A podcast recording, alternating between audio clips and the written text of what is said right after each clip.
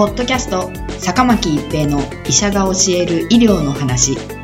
この番組は大学病院の内科医であり医学博士である坂巻が疾患や予防医療といった医療に関してお話しする番組です。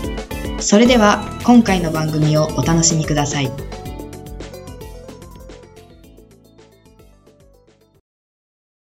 皆さんこんにちは、坂巻一平です。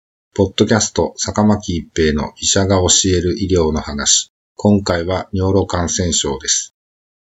尿路感染症には大きく分けて膀胱炎と腎盂腎炎があります。膀胱炎は主に細菌により膀胱に炎症が起こる病気です。症状としては頻尿、残尿感、排尿時痛などがあります。血尿を認めることもあります。膀胱炎は尿道から細菌が入り込み、膀胱で炎症を起こす疾患であり、一般に男性よりも尿道が短い女性に多い疾患と言われています。原因菌としては主に腸内細菌である大腸菌であることが多いとされます。膀胱炎は大きく分けると単純性膀胱炎と複雑性膀胱炎に分けることができます。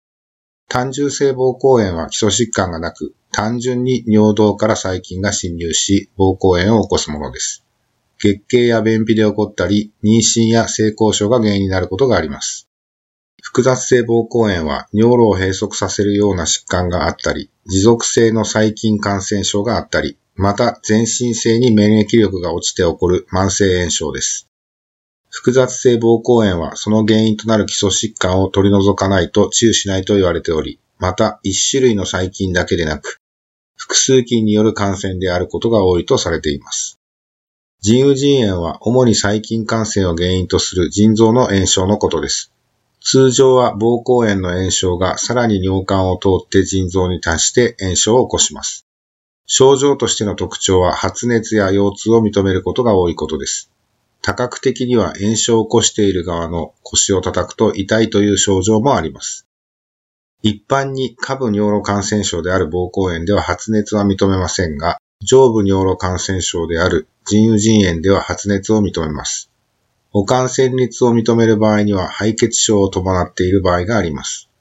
敗血症になると細菌が全身に回り、多臓器に影響を与え、命に関わる場合もあります。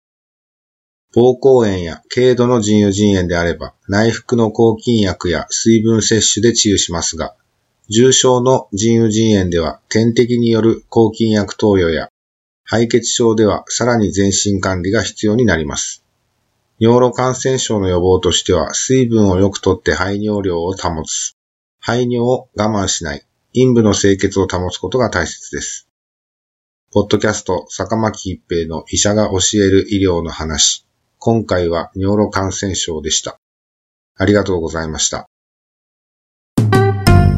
ポッドキャスト坂巻一平の医者が教える医療の話今回の番組はいかがでしたか？次回の番組もお楽しみに。